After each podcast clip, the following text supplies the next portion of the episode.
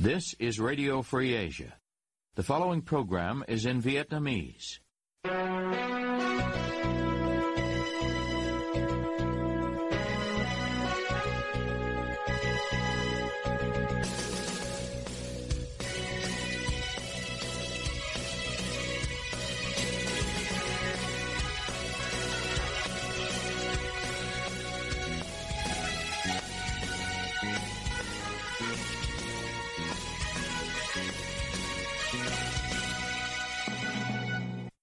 Đây là đài Á Châu Tự Do,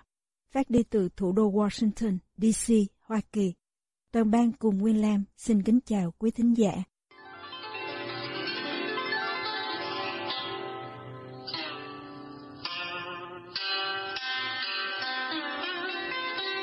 Kính mời quý vị theo dõi chương trình phát thanh tối ngày 11 tháng 8 năm 2023, đang được phát trực tiếp từ lúc 9 giờ giờ Việt Nam. Mở đầu cho chương trình phát thanh hôm nay, mời quý vị đến với bản tin chi tiết. Liên quan đến vụ tử tù Nguyễn Văn Trưởng có thể bị đưa ra thi hành án bất kỳ lúc nào. Mới đây, hàng loạt các cơ quan quốc tế và phái đoàn ngoại giao của các nước phương Tây kêu gọi cơ quan chức năng Việt Nam dừng thi hành án và đảm bảo ông Trưởng được xét xử công bằng. Ông Jeremy Lawrence, người phát ngôn văn phòng nhân quyền Liên Hợp Quốc, hôm 11 tháng 8 ra thông cáo bày tỏ lo ngại trước các báo cáo về việc Việt Nam sắp xử tử Nguyễn Văn Trưởng dựa những cáo buộc nghiêm trọng về tra tấn và vi phạm xét xử công bằng. Ông nói, chúng tôi kêu gọi các nhà chức trách ngay lập tức dừng việc hành quyết và tiến hành một cuộc điều tra độc lập và vô tư về các cáo buộc tra tấn, dẫn lại thông tin tử tù này luôn kêu an và khẳng định rằng công an có được lời thú tội của ông trưởng thông qua tra tấn và chính lời thú tội này được làm bằng chứng để kết tội. Cơ quan của Liên Hợp Quốc khẳng định việc sử dụng lời thú tội được trích xuất trong khi bị tra tấn dẫn đến kết án tử hình vi phạm cả việc cấm tuyệt đối tra tấn cũng như đảm bảo xét xử công bằng, khiến bản án trở nên tùy tiện và vi phạm quyền sống như được quy định tại Điều 6 của Công ước Quốc tế về các quyền dân sự và chính trị mà Việt Nam là một quốc gia thành viên. Ngày 11 tháng 8, luật sư Lê Văn Hòa, cựu tổ trưởng tổ kiểm tra án oan của Ban Nội chính Trung ương Đảng Cộng sản Việt Nam cho rằng các kiến nghị của các tổ chức quốc tế điển hình là của cơ quan nhân quyền Liên Hiệp Quốc và của các phái đoàn ngoại giao chắc chắn sẽ có tác động lên ban lãnh đạo nhà nước Việt Nam. Ông nói qua điện thoại với phóng viên Đài cho Tự Do như sau. Bởi vì ờ, cái việc đây là cái vụ án mà cũng rất nổi cộm của Việt Nam hiện nay theo dư luận ở trong nước thì cũng rất nhiều người người ta cũng có những các cái hình thức kiến nghị lên lãnh đạo đảng nhà nước Việt Nam ờ, để có cái chỉ đạo dừng cái việc thi hành án đối với tử tù Nguyễn Văn Trưởng để ờ, có cơ sở để kiểm tra làm rõ. Bây giờ phải có cái tiếng nói của các tổ chức quốc tế thì tôi nghĩ rằng là lãnh đạo của Việt Nam chắc chắn là người ta sẽ phải quan tâm anh ạ. Cũng theo ông Jeremy Lawrence, Việt Nam tiếp tục sử dụng hình phạt tử hình, phần lớn là bí mật, bất chấp xu hướng toàn cầu hướng tới việc bãi bỏ hình phạt tử hình. Văn phòng của Liên Hợp Quốc có trụ sở tại Geneva nhắc nhở các nhà chức trách rằng sự minh bạch và tôn trọng đầy đủ các quyền của tù nhân và gia đình họ là yêu cầu tối thiểu đối với các chính phủ chưa bãi bỏ hình phạt tử hình. Thông tin cần thiết liên quan đến một vụ hành quyết theo kế hoạch cụ thể cần được cung cấp ngay cho tù nhân và gia đình họ. Đồng thời, thông tin liên quan đến án tử hình, thông báo và vụ hành quyết cũng cần được công bố rộng rãi. Ngoài ra, Liên Hiệp Quốc cũng kêu gọi Hà Nội ngay lập tức thiết lập một lệnh cấm chính thức đối với tất cả các vụ hành quyết nhằm xóa bỏ hoàn toàn hình phạt tử hình. Phái đoàn Liên minh châu Âu tại Việt Nam và các cơ quan đại diện ngoại giao của Canada, Vương quốc Na Uy và Vương quốc Anh ngày 10 tháng 8 ra tuyên bố chung kêu gọi các cơ quan thẩm quyền Việt Nam dừng việc thi hành án tử hình ông Nguyễn Văn Trưởng, tuyên bố có đoạn. Chúng tôi cực lực phản đối việc áp dụng hình phạt tử hình trong mọi thời điểm, mọi hoàn cảnh. Đây là một hình phạt tàn ác, vô nhân đạo, hạ thấp nhân phẩm và không bao giờ có thể biện minh được. Đồng thời vận động Việt Nam hoãn thi hành tất cả các án tử hình. Ngày nay, hơn 2 phần 3 các quốc gia trên thế giới đã trở thành những quốc gia bãi bỏ trong luật pháp hoặc trên thực tiễn. Điều này khẳng định xu hướng toàn cầu ủng hộ việc bãi bỏ án tử hình. Không có bằng chứng nào cho thấy hình phạt tử hình có tác dụng răn đe tội phạm hiệu quả hơn hình phạt tù. Liên minh châu Âu cho rằng việc cải tạo với vai trò như một mục tiêu của luật hình sự hiện đại không thể thực hiện được bằng việc áp dụng hình phạt tử hình. Không những thế, bất kỳ sai sót nào đều không thể tránh khỏi trong bất kỳ hệ thống pháp luật nào, đều không thể đảo ngược. Các phái đoàn ngoại giao cho biết sẽ tiếp tục tích cực, nỗ lực để thúc đẩy xu hướng chung hướng tới loại bỏ hình phạt tử hình và sẵn sàng hỗ trợ Việt Nam trên con đường tiến tới việc xóa bỏ hình thức này Ông Lê Văn Hòa sau khi rời cơ quan nhà nước và nghỉ hưu ông đã trở thành luật sư và tư vấn pháp lý cho gia đình tử tù Nguyễn Văn Chưởng. Theo ông Hòa, hiện nay chỉ có quyết định của Chủ tịch nước Võ Văn Thưởng mới cứu được người tử tù này khỏi bị thi hành án. Ông nói, Bây giờ thì ờ, trong cái tình hình này thì đây là cũng rất cấp bách rồi. Tránh án tòa án thành phố Hải Phòng người ta đã ký cái quyết định để thi hành án vào ngay buổi sáng ngày 4 tháng 8 vừa rồi. Thế thì bây giờ thì ờ, chỉ có cái sự ờ, quan tâm xem xét của lãnh đạo nhà nước Việt Nam mà, mà là cái việc cái quyết định của ông chủ tịch nước là quan trọng nhất. Thì bây giờ nó phải thể hiện bằng cái quyết định của ông chủ tịch nước. Nên là nếu như ông ấy có cái chỉ đạo đánh án tòa án thành phố Hải Phòng tạm dừng cái việc thi hành án ấy để có cơ sở kiểm tra làm rõ thì mới dừng được. Theo luật sư Hòa, nếu chủ tịch nước không chỉ đạo cũng như các cơ quan chức năng không có kiến nghị và đề nghị xem xét lại bản án phúc thẩm thì điều đó sẽ rất nguy hiểm. Việc thi hành án sau quyết định của chánh án tòa án nhân tối cao thành phố Hải Phòng sẽ diễn ra bất kỳ lúc nào. Nêu đích danh của người đứng đầu nhà nước Việt Nam trong bức thư chung, 13 tổ chức nhân quyền quốc tế, trong đó có các tổ chức nổi tiếng như Ân xá quốc tế, Forum Asia, People init, vân vân, kêu gọi ông Võ Văn Thưởng và các cơ quan có trách nhiệm đảm bảo dừng việc thi hành án ngay lập tức và bắt đầu một cuộc điều tra nhanh chóng, vô tư và hiệu quả về những cáo buộc rằng ông ta đã bị tra tấn để buộc phải thú nhận tội lỗi. Cho đến nay, các tổ chức này vẫn chưa rõ liệu việc hành quyết có thể sắp xảy ra hay đã được thực hiện. Tuy nhiên, nếu xét đến khả năng ông trưởng đã phải chịu một phiên tòa và thủ tục tố tụng không công bằng dẫn đến việc bị kết án và tuyên án tử hình, thì việc xử tử ông ta sẽ vi phạm quyền được sống và không bị trừng phạt tàn ác, vô nhân đạo hoặc hạ thấp nhân phẩm theo luật nhân quyền quốc tế và nghĩa vụ pháp lý quốc tế của Việt Nam. 13 tổ chức đồng đề nghị ông Võ Văn Thưởng thông báo về tình trạng hiện tại của tử tù Nguyễn Văn Trưởng cho gia đình, ngay lập tức miễn thi hành án vĩnh viễn cho ông Trưởng, trả tự do hoặc cho tử tù này một phiên tòa mới phù hợp với các tiêu chuẩn xét xử công bằng theo luật pháp quốc tế. Ngoài ra, họ cũng yêu cầu người đứng đầu nhà nước Việt Nam phải tiến hành một cuộc điều tra nhanh chóng, vô tư và hiệu quả về những cáo buộc rằng ông trưởng đã bị tra tấn hoặc đối xử tàn ác, hạ nhục hoặc vô nhân đạo khác nhằm đạt được lời thú tội. Và nếu điều này được chứng minh, phải đưa thủ phạm ra trước công lý và cung cấp cho ông và gia đình khả năng tiếp cận biện pháp khắc phục và bồi thường hiệu quả phù hợp với luật và tiêu chuẩn nhân quyền quốc tế. Đợt thiếu điện nghiêm trọng suốt 2 tháng, 5 và 6 vừa qua tại Việt Nam do nắng nóng và hạn hán chưa từng có, gây thiệt hại 1,4 tỷ USD. Ngân hàng Thế giới World Bank công bố số liệu vừa nêu trong báo cáo ra ngày 10 tháng 8, thiệt hại 1,4 tỷ USD, tương đương 0,3% GDP của Việt Nam.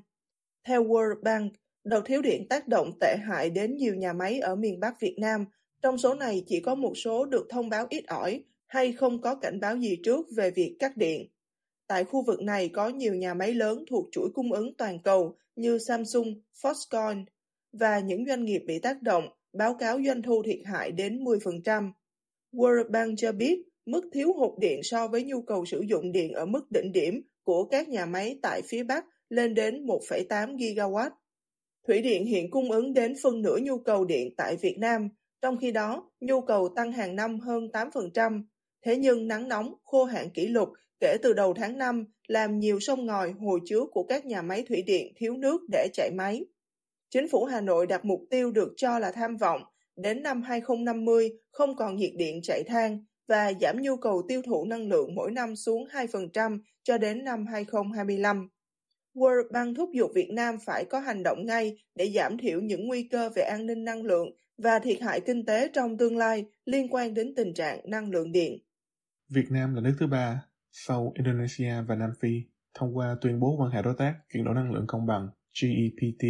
nên trong vòng từ 3 tới 5 năm tới, các đối tác cam kết huy động số tiền ban đầu 15,5 tỷ giúp Việt Nam thực hiện công tác này. Thông tấn xã Việt Nam loan ngày 11 tháng 8 dẫn thông tin vừa nêu tại hội thảo tham vấn và dự thảo kế hoạch huy động nguồn lực triển khai tuyên bố chính trị thiết lập quan hệ chuyển đổi năng lượng công bằng GEPT diễn ra tại Hà Nội trong cùng ngày. Thứ trưởng Bộ Tài nguyên Môi trường Việt Nam, ông Lê Công Thành, thông báo tại hội thảo vừa nêu rằng tuyên bố GEPT là nỗ lực chung sau hơn một năm đàm phán giữa Việt Nam và nhóm các đối tác quốc tế IPG gồm Canada, Pháp, Đức, Italia, Nhật Bản, Vương quốc Anh, Hoa Kỳ, Liên minh châu Âu, EU, Đan Mạch và Na Uy. Các đối tác tham gia tuyên bố GEPT cam kết huy động số tiền ban đầu để giải quyết nhu cầu chuyển đổi năng lượng công bằng của Việt Nam, trong đó có 7,75 tỷ đô la Mỹ do nhóm các đối tác quốc tế IPG huy động với điều kiện vay hấp dẫn hơn so với thị trường vốn hiện tại. Ngoài ra, Liên minh Tài chính Glasgow vì mục tiêu phát thải ròng bằng không GFANC huy động ít nhất 7,75 tỷ đô la Mỹ hỗ trợ trực tiếp cho các doanh nghiệp thông qua các khoản đầu tư của các tập đoàn, doanh nghiệp quốc tế. JEPT giúp Việt Nam thực hiện mục tiêu tham vọng về đạt phát thải ròng bằng không vào năm 2050 và chuyển đổi từ nhiên liệu hóa thạch sang năng lượng sạch. Chia sẻ hy vọng và ước mơ của bạn với RFA. Quý vị có những hy vọng và ước mơ gì? Xin chia sẻ với RFA qua địa chỉ việt web avong rfa.org hay qua trang Facebook của RFA www.facebook.com gạch chéo RFA. Xin chân thành cảm ơn.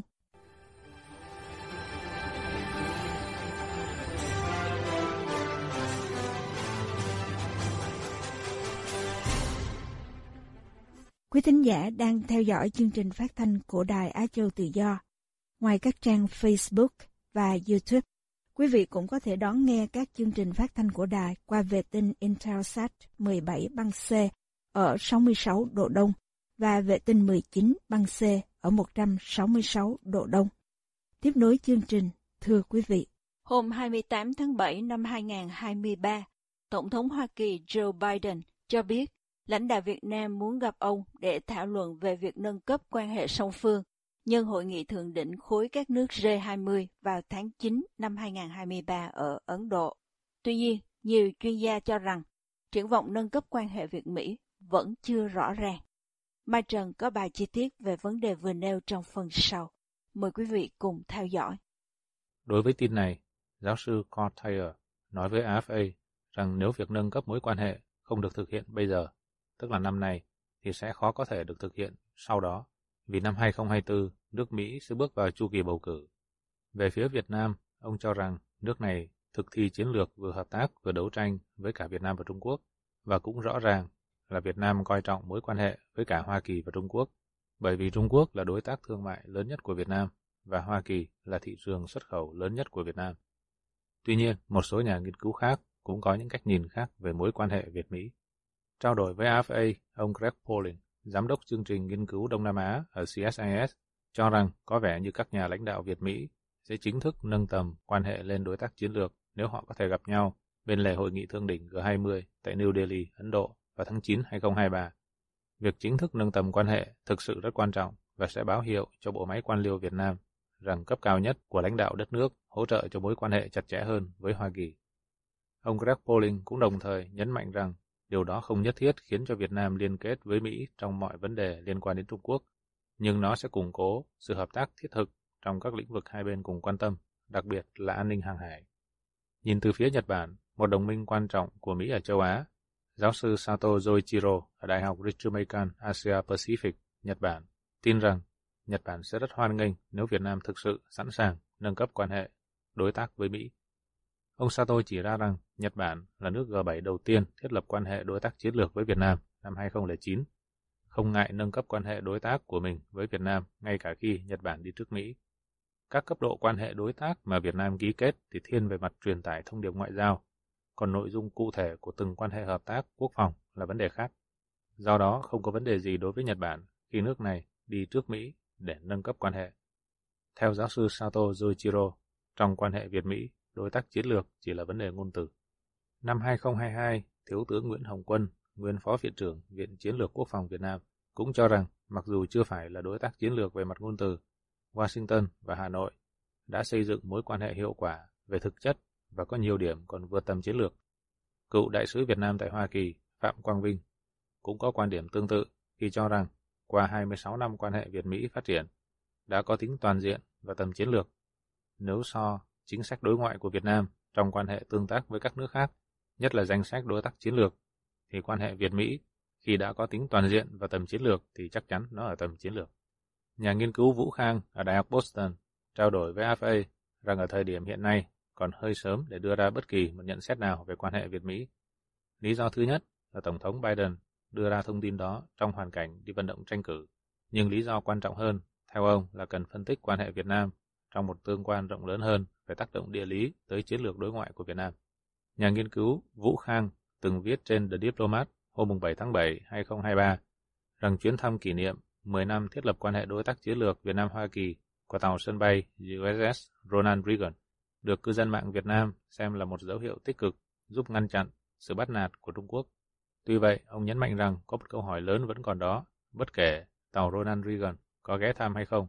là liệu Việt Nam có thể sử dụng các căn cứ hải quân của mình để quản lý mối quan hệ với Trung Quốc hay không.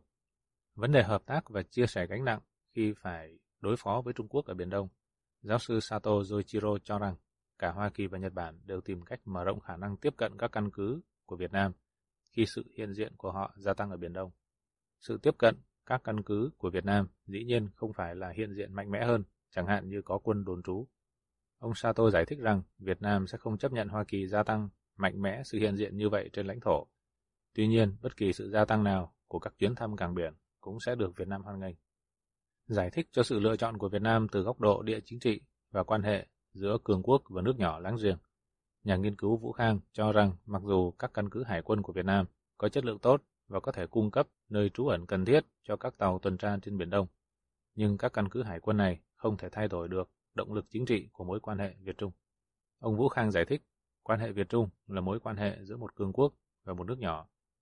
Điều này không thay đổi ngay cả khi Việt Nam một ngày nào đó cho Hoa Kỳ hoặc một cường quốc nào khác thuê cảng quân sự. Việt Nam có chung biên giới trên bộ và trên biển với Trung Quốc. Điều này làm cho Việt Nam khác với các đối tác an ninh châu Á khác của Hoa Kỳ. Trung Quốc không thể ép buộc Philippines hoặc Nhật Bản trên đất liền, bởi vì Philippines và Nhật Bản là hải đảo. Trung Quốc có lợi thế tự nhiên hơn Hoa Kỳ trên đất liền, còn Hoa Kỳ có một số lợi thế trên biển. Với góc nhìn như vậy, trao đổi với AFA, nhà nghiên cứu Vũ Khang phân tích rằng về mặt an ninh quốc gia, cho dù Việt Nam có nhận được bao nhiêu tàu cảnh sát biển do Trung Quốc viện trợ đi nữa, thì việc đó cũng không giúp thay đổi được vị thế của Việt Nam trên Biển Đông. Lý do là điều đó không thay đổi tương quan lực lượng Việt Nam-Trung Quốc trên biển. Ông Vũ Khang cho rằng Việt Nam sẽ phải xem xét cả hai hướng đất liền và biển để ra quyết định đúng đắn, vì nếu sai một ly là đi một dặm. Việt Nam không phải là hải đảo, mà là một quốc gia có chung biên giới đất liền với Trung Quốc. Nếu Việt Nam cho Hoa Kỳ thuê các căn cứ hải quân, thì điều đó tuy mang lại cho nước này một số lợi thế trong cuộc đấu tranh chống lại Trung Quốc trên biển. Nhưng về phía đất liền, cái giá mà Việt Nam phải trả khi Trung Quốc trả đũa trên đất liền chắc chắn sẽ lớn hơn bất kỳ lợi ích nào Việt Nam có thể lấy được. Kinh nghiệm lịch sử từ việc cho Liên Xô thuê cảng quân sự ở thập niên 1980 đã khiến Hà Nội quyết tâm duy trì chính sách đối ngoại trung lập bằng cách mở cửa các cảng của mình cho tất cả các cường quốc, chứ không cho một bên nào độc quyền. Do đó, theo ông Vũ Khang, những nội dung chính trong quan hệ Việt-Mỹ vẫn không có gì thay đổi sau chuyến thăm của hàng không mẫu hạm Ronald Reagan. Vì lời nguyền địa lý, Việt Nam sẽ luôn luôn tập trung nhiều hơn vào việc dập lửa ở gần, tức là Trung Quốc, hơn là dựa vào nước ở xa, tức là Mỹ. Do đó, Mỹ không chỉ cần chứng tỏ họ có thể vượt biển xa đến giúp Việt Nam khi cần thiết, mà còn phải cho thấy sự cam kết của Hoa Kỳ với Việt Nam sẽ không tăng lên rồi lại yếu đi, tùy theo biến động ngắn hạn trong nội bộ chính trị Mỹ. Hoa Kỳ có thể rút khỏi một cuộc xung đột khi bắt đầu mệt mỏi, nhưng Việt Nam sẽ phải ăn đời ở kiếp với Trung Quốc mãi mãi. Từ những phân tích trên, ông Vũ Khang nhấn mạnh một điểm mà ông cho là nhiều người chưa nói, chưa để ý đúng mức. Đó là tầm quan trọng của quan hệ Việt-Mỹ thường bị đánh giá cao, quá mức. Mối quan hệ Việt-Mỹ không giúp Việt Nam thay đổi được gì mấy, mối quan hệ với Trung Quốc. Nó bị đánh giá cao quá mức nên nhiều người thường hy vọng. Một khi Mỹ đã không giúp gì, thì dù có hiệp ước liên minh hay Việt Nam có cho họ đóng quân ở Cam Ranh thì cũng không có tác dụng gì. Với lập luận như vậy, ông Vũ Khang cho rằng hiện nay có lẽ cần phải chờ thêm các diễn biến mới thì mới có thể tiên đoán chính xác hơn về các diễn biến tiếp theo của quan hệ Việt-Mỹ được.